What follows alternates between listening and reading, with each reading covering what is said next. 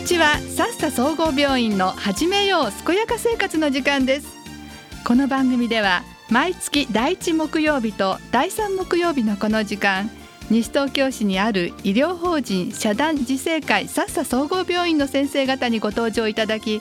この町の病院として特徴ある分野や地元との連携市民参加の講演やライブなどについて月替わりでお話ししていただきます。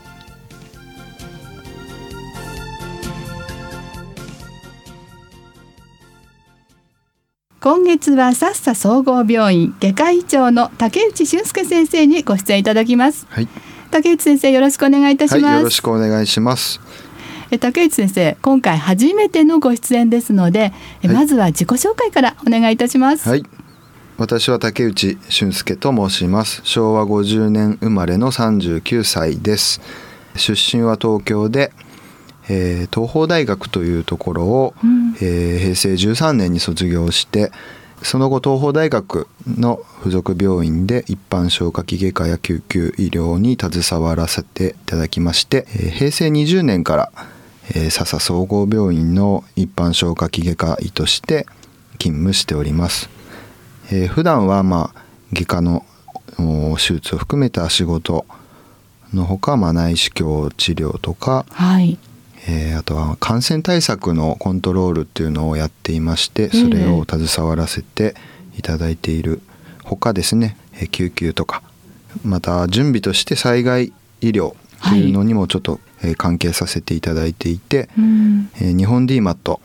のチームのメンバーでも一応あります。そうですか、まあ、DMAT といえばあの災害派遣医療チームのことですよね。そうですね。そちらにもメンバーとして入ってらっしゃるということなんですか？まあ、DMAT もあまりあの馴染みのない言葉かもしれないんですけれども、はい、まあ、災害が起きた時に、うん、まあ、そこを助けに行くような、うん、あチームであったりとか、まあ、我々が被災したような事態の場合には仲間に来てもらうような段取りをしたりとか、ええ、あするようなことがまあ我々のしあの仕事になってきます。今月で東日本大震災が、まあ、発生してから4年が経ちますよね。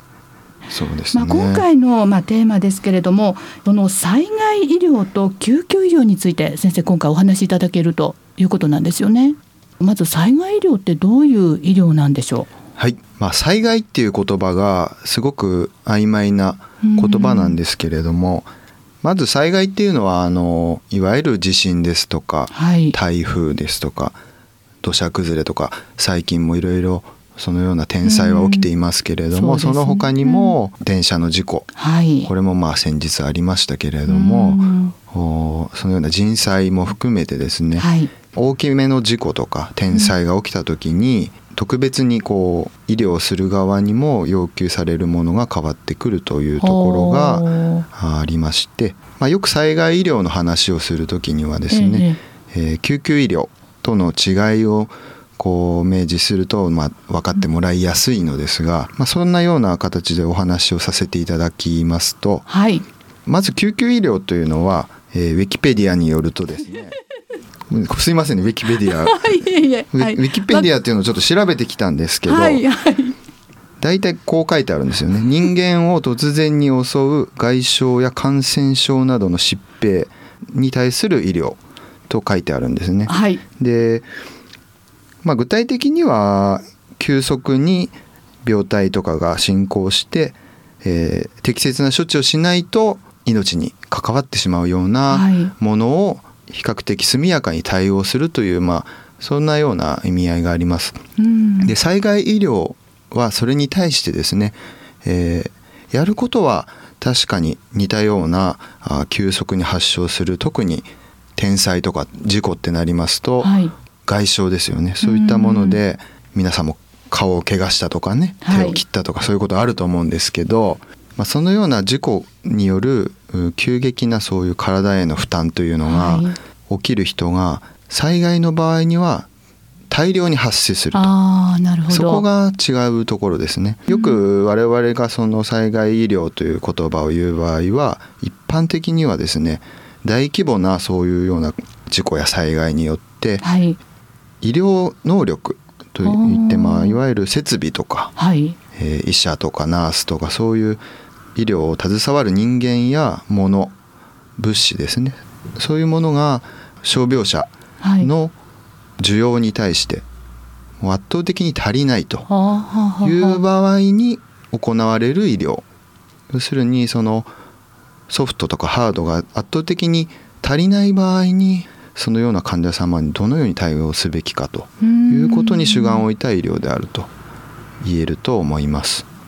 じゃあ例えばこの地域で大きな災害があった場合にあのさっさ総合病院としてはどのように患者さんを受け入れるんでしょう？はい。まず笹総合病院当院はあの西東京市の災害拠点病院ですので災害で大怪我をされたとか病,、病気が悪化したとかそういう重症な患者様を受け入れるための、えー、物資ですとか、えー、あソフトを準備しております。実際に西東京市にそのような大規模な災害が発生した場合には、患者様の中でも特に重症度の高い患者様をお受け入れさせていただいて、えー、緊急処置や緊急治療ですね。そのようなものをさせていただくために、えー、まあ、日夜準備をしています。あの日頃の訓練もいろいろなさってるんですよねそうですね。最低年に1回の災害訓練というのがありまして、はい、まあ、去年も西東京市の西東京中央総合病院それから自治体救急隊などと協力して一つの大きな災害訓練をさせていただきました、うん、FM 西東京の方も来てましたので、はい、取材させていただいてね、ね、あの皆さんでこう連携したねいい訓練だったなというふうに思いましたそうですね。あの災害っていうのはもうどういうことが起こるか全く予想ができないですし特に東日本の大震災これはですね想定していたものじゃないさまざまなことが起きましたよね、うん、津波の被害も思ったよりも大きかったですし、うん、えー、原発の問題も起こりました。はい、なのでまあ必ず同じような災害が起きないとは言えないまでも全く同じ災害っていうのもないと思います。はい、なのでそういった予想できないことが起こるかもしれないのでそういった場合に何が一番大事かっていうと、はい、一番はやはり情報を制することだと思っています。まあ、いろいろ物資や医者がいてもそこに適切に患者さんが運ばれていかなければ治療はできませんし特にその阪神や淡路の大震災の時には約500人ものもしかしたら防ぎ得た災害死というのがあるのではないかと言われております。でこの要因の一つにそういった情報網が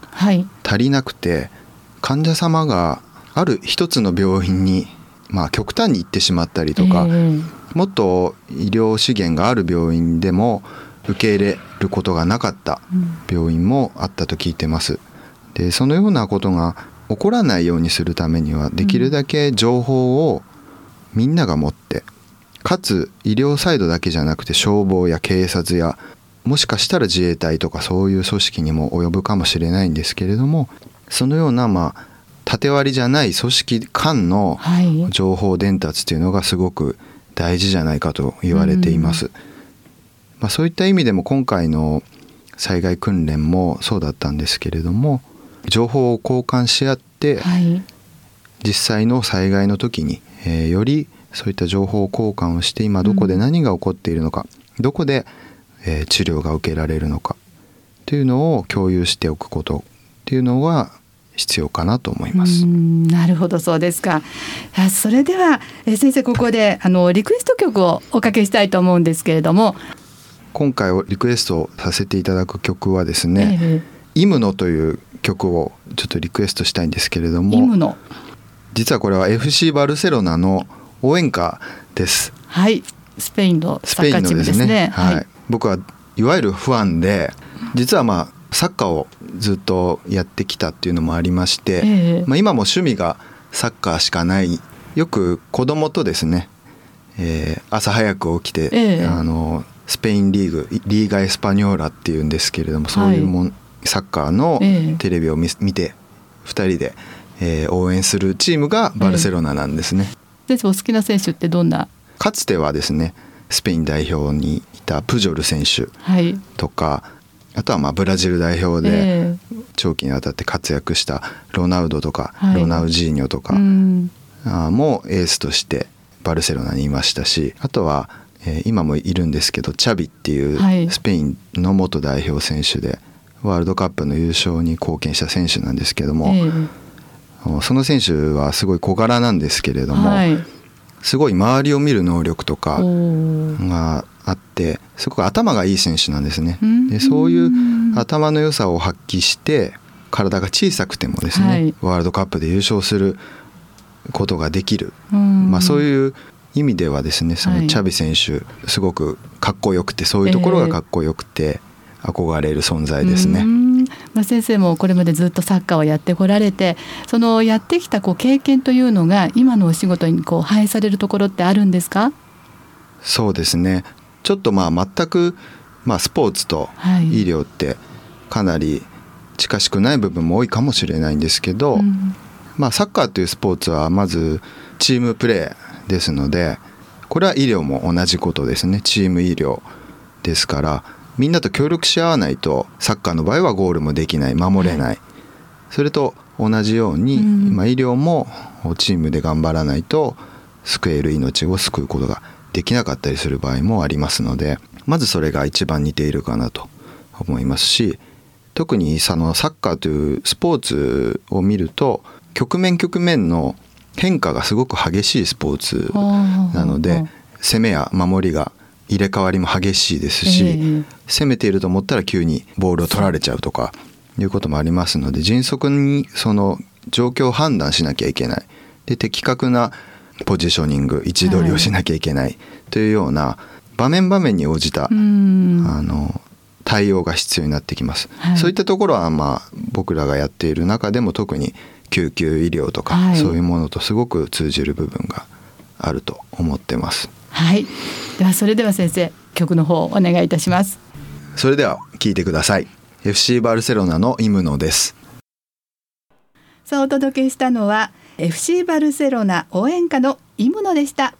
ありがとうございます。気合入りますね。あ、やっぱり入りますか。はい、もう試合のホームスタジアムで試合が始まる前と終わった後にこれが流れるんですけど、試合前にみんなが歌うんですけどそれを聞きながらめっちゃ気合い入れてテレビで見てるんで今気合入りました。そうですか。じゃあここ気合入ったところで、はい、え後半は質問コーナーになるんですがあの私の方からい。くつか質問をさせていただきたいんですけれどもね、えまず、えー、一つ目なんですが、はい、災害発生後にこうボランティアとして、はい、あの私たちがこう病院でお手伝いできることってあるんでしょうか？ええ。もちろんあのボランティアとして病院のお手伝い、えー、していただける方がいらっしゃればそれはもう非常に、えー、ありがたいことです。ただまあ、えー、病院が災害の対応をしているという場合には、皆さんの生活にも大きな影響が及んでいる可能性もありますので、はい、まずは、えー、ご自身の身の回りというかもちろんお体が一番なんですけれども、うん、環境だとかえー、周りの方で、えー、何も問題がなければ、はい、もちろんあのお手伝いに来ていただければ病院としてはですね非常にありがたいことだと思っています。そうですか。じゃあ病院でこうボランティアとして活動する場合は具体的にあの私たちどんなことができるんでしょう？はい。まあこれはですねどのような規模で我々もスタッフが足りないかとかいう場合によってですね、大きく変わるかもしれないことですが、はい、想定しているボランティアの方にお願いしたいこととしての一つとして患者様歩ける患者様の例えば病院から外に、えー、患者様搬送しなきゃいけないという時に付き添いをしていただいたりとか、はい、えー、病院の場合医療医療をすることによって出てくるゴミだとか生活の上でのそういうものの運搬を手伝っていただいたりとか、えー、あと一番大事な水のですね、えー、運搬そういうものをちょっとお願いする可能性はあるかもしれないと思っています。もちろんあのボランティアの方々っていうのはあの何でもできるわけではないとは思うんですけれども、はい、医療的なことに関しては。ただその我々医療スタッフが自分たちの専門性を持ってるものをできるだけ発揮するっていうことが災害の場合では大事なので、えー、そういうもののサポートをしていただけるようなボランティアの方々をお願いしたいなと思っております。そうですか。じゃあもう本当に特にその、まあ、看護師さんなりの資格がなくてもご協力できることはあると。そうですね。資格というものはまあもちろんなければできないことはあるんですけれども、はい、災害っていうのはそのような医療スタッフのマンパワーそういうものが絶対に足りないという場合ですので、えー、なので人が足りない時には、僕らがお任せしていいと判断してその指示のもとに動いていただくということがありがたかったりすると思うんですね。うん、そうですか。じゃあの逆に災害発生時に私たちがあの怪我をした時ですね。救護所っていうところもあの設置されるかと思うんですが、はい、その病院と救護所のどっちに行けばいいんでしょう？はい。えー、まずは救護所の方に行っていただくっていうのがまあ正解なんですけれども。そうですか。理由としてはですね、まず病院で治療しなきゃいけない患者様と救護所で治療することができるという言い方の方が正しいと思うんですけど患者様を適切に振り分ける必要があります。でそれをトリアージというんですけれども、はい、災害の場合にはですね一人一人をゆっくり順番こに見ていたら助かる命が助からないので、まず治療の優先度によってもしくは重症度によって患者様を振り分けさせていただかなければいけない。そういう特殊な状況を想定しています。はい、なので病院には病院じゃないと救えない。救うことが難しい。というような患者様を選定して受け入れなければいけない可能性が非常に高いんですね。なるほど。まあ、それがまあ理由なんですけれどもまずは救護所に行っていただいて専門のスタッフがそこで対応して病院に搬送する必要がある患者様はそこで搬送するという考え方に立ってます、えーうん、じゃあまずは私たち救護所へ向かうということなんですね。はい、えじゃあその災害時ですねあの病院へ直接向かうよりも救急車で向かった方が早く見ていただけるんでしょうか？はあ難しい質問ですね。うん、えー、これはちょっと簡単にまあ私が答えてそれが正解かどうかわからないですけど私が思ってることはですね、はい、まずそのような災害が起きた時に救急車が救急要請してですね来るかどうかまあ、分からない時もあるかもしれないですね、ね、例えば道路が寸断されてたりするとなかなか来てくれないというようなこともあるかもしれないんですがそれを抜きにしてもですね、はい、早く見てもらえるかどうかっていうのは災害においてはですね緊急度と重症度それで決められます。治療が早くしなきゃいけないのかちょっとその優先度を患者様によって分けさせていただく必要があるんですね。えー、なので早く見てもらえるかどうかということでいけば、うん、その答えはどちらで来ようがどのような手段で来ようが救急度そして重症度の高い患者様から優先に見ます。はい、例えば日々の診療でもですねあの順番が逆になったりして見ることもあるんですね。ですねよく病院とか行くとありますよね。はい、あります。あの後から来た患者様が先に診察台に来なさいって言われることが、それはまさにその緊急度というのを我々は見させていただいて緊急度の高い患者さん後から来た患者様を優先して見なきゃいけないこともありますが、はい、災害においてはそれが常ですので早く見てもらいたいという要望にはなかなかですねその答えられない場合もあると。確かにもうね平常時ではないということなんですよね。はい、えじゃあの多分そういうねあの混乱している中で多分保険証って持っていかれる場合ケースはね少ないんじゃないかと思うんですけどなくても見ていただけるんですか？はい。もちろんあの保険証はなくても、えー診察は、えー、するのが義務ですので、はい、させていただきます。でもちろんあの災害による傷病であるという認定が後々もしなされれば公費の対象になる場合もありますしそれはですね負担があ自己負担になる場合もあれば公費で負担になる場合もあるということなので、はい、とにかく診察しないよということはありません。うん、あ、そうですか、はい、じゃあその辺は心配しなくていいということですね。はい、もう診察を受けられるということなんですね。はい。はい、先生今日いろいろお話を伺わせていただいてありがとうございました。ありがとうございました。でまたあの19日の木曜日にも先生にまたお話を伺いますので、はい、あのよろしくお願いいたします。こちらこそよろしくお願いします。はい、えー、次回のテーマは、まあ、先ほどお話にもありましたトリアージとそして DMAT についてこちらもぜひね皆さんに聞いていただきたいなと思います。竹内先生本日はどうもありがとうございました。はい、ありがとうございました。この番組は医療法人自生会さっさ総合病院の提供でお送りしました。